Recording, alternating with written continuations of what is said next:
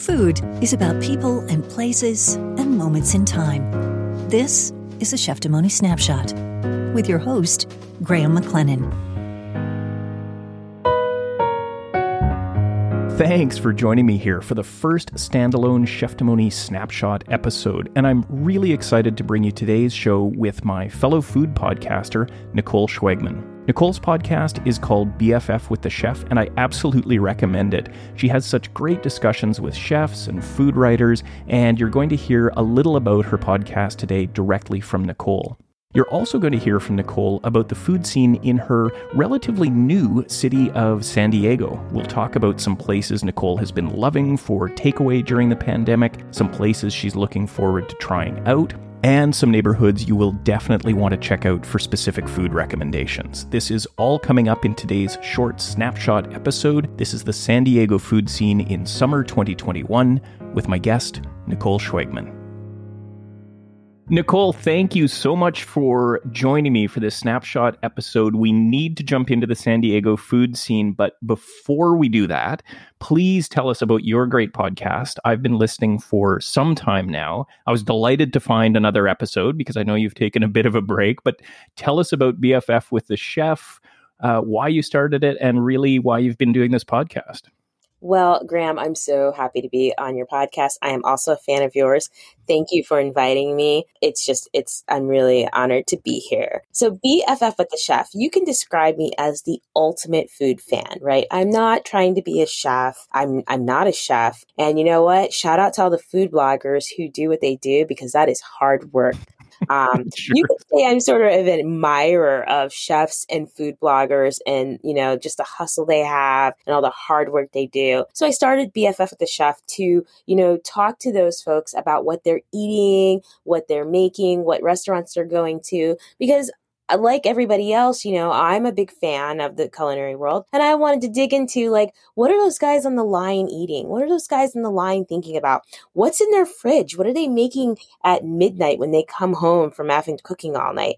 And I love those stories. I love to hear the kind of ingredients they have in their fridge. I love to hear what food bloggers are doing, you know, in their kitchen. And so that is just really a way for me to really celebrate them and celebrate those people who aren't necessarily famous, but who do this amazing skill of turning raw ingredients into something delicious. I love it. We are definitely of the same mind on all of that, which is uh, why it's so great to connect. So let's get to San Diego and tell us what, and I've got a question about where you came from right before you came to San Diego, but let's leave that for now and tell us what's going on, food scene, dining scene in San Diego.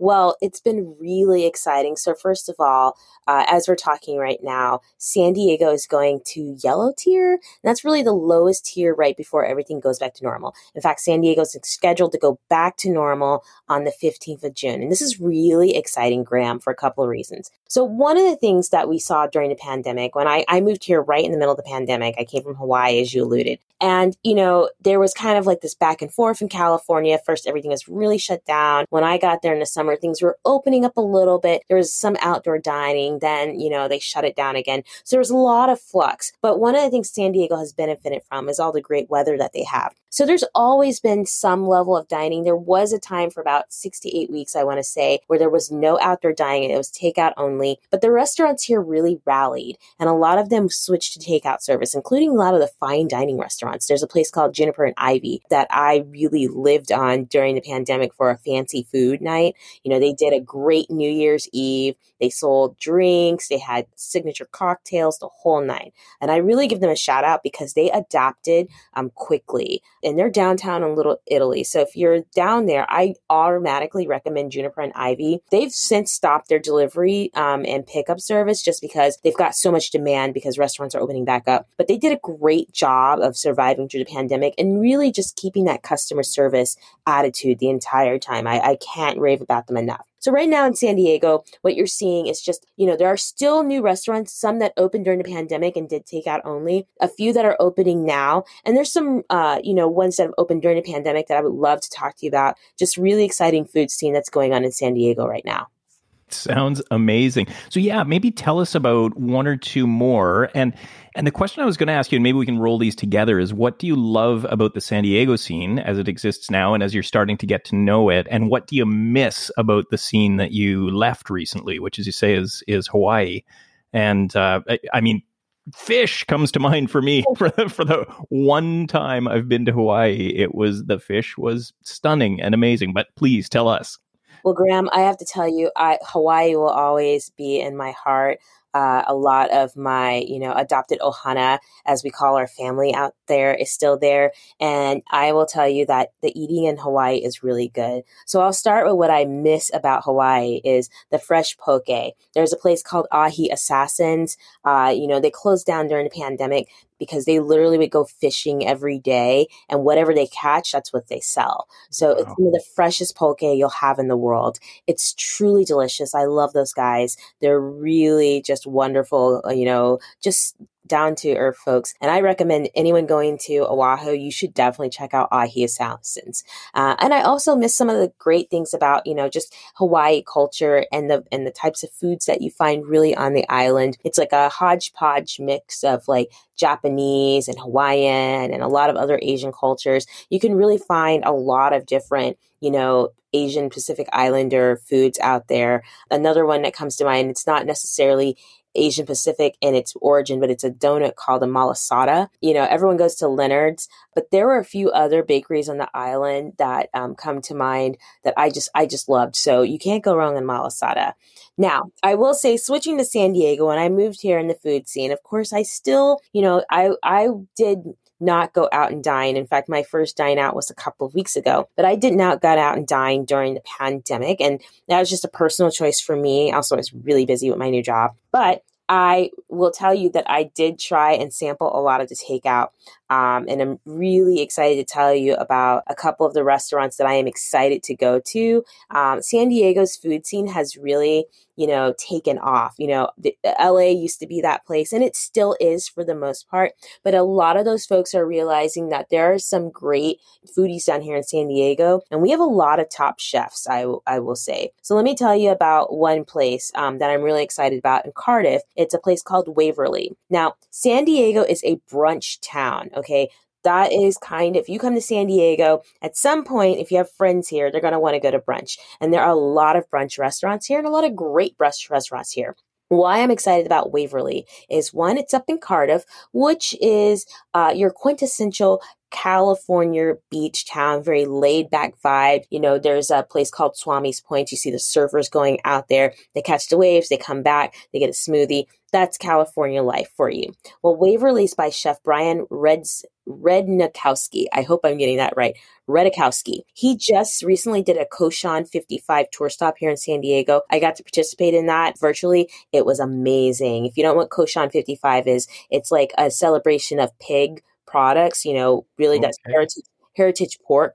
And he did a whole menu for that. So Brian has a restaurant downtown in Little Italy, but he opened up Waverly. And Waverly's kind of like, it's got breakfast, lunch, and dinner. It's that all day type of restaurant, kind of like a very like California modern version of a diner. But they have some really amazing dishes on the menu. I'm really excited about their pork belly.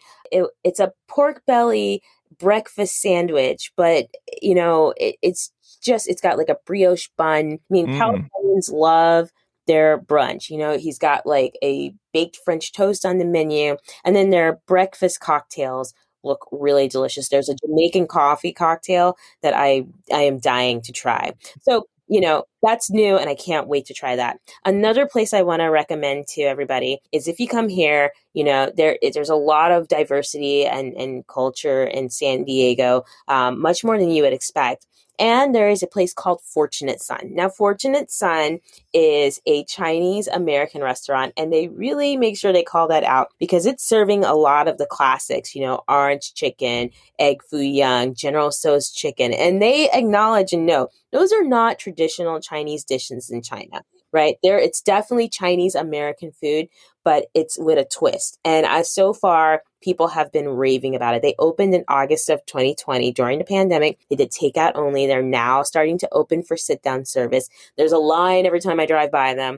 And I have not I had the time to stand in that line, and I and I really wanted to, but I am so excited. I, in fact, I'm going to try that this weekend. I'm going to order some takeout from them because I hear their crab rangoons are really good. And I love the fact that they're just like unabashed about their, you know, Chinese American, you know, spin on this menu. I, I think it's great. And I think people are here for it. So, so far, you know, I could go on and on. There's so many restaurants, but those are two I recommend right now.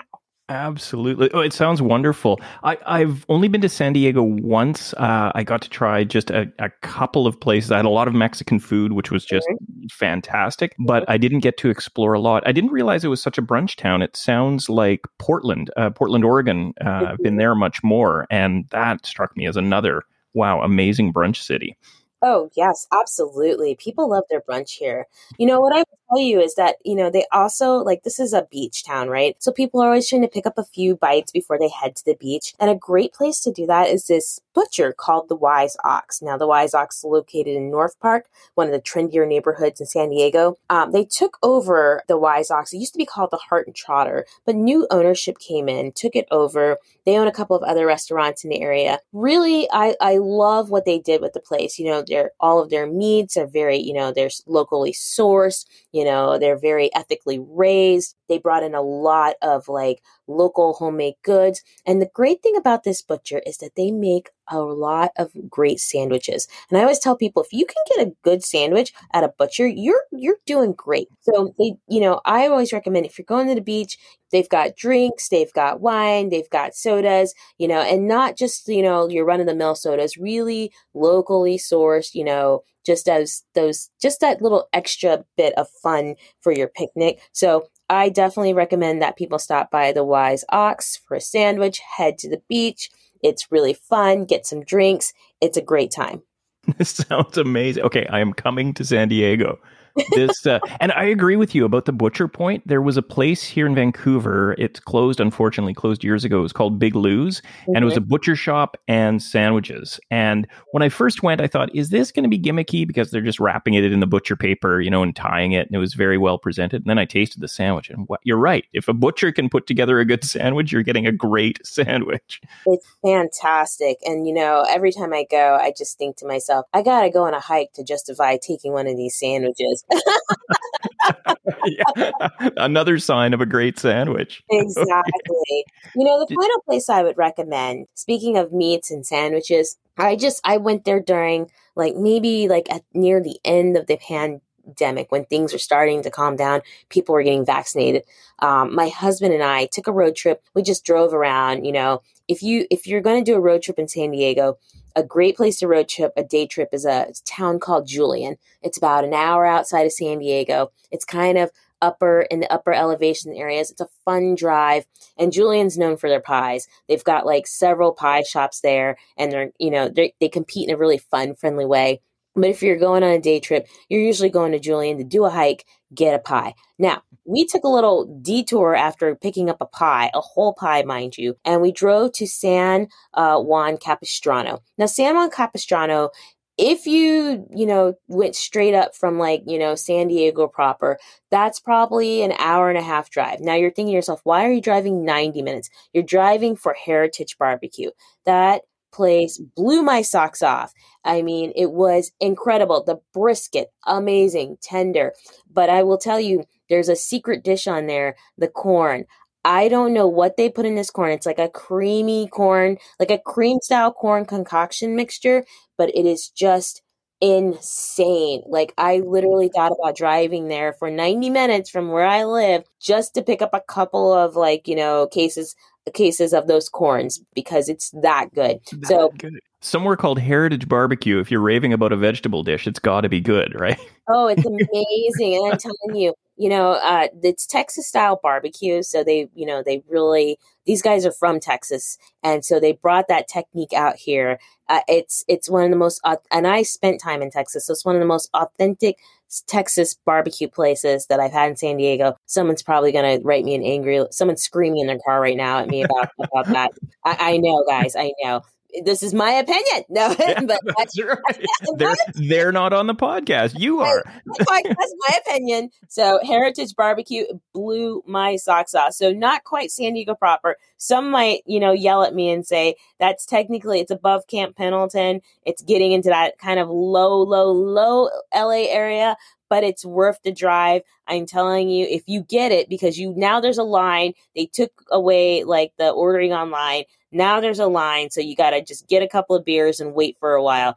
It's worth it. It's worth you know? it. Worth in fact, it. You can catch up with your friends and family while you wait in that line. But if you can get the brisket or you can get, you know, the beef ribs, do it. It's amazing. And don't don't sleep on the corn.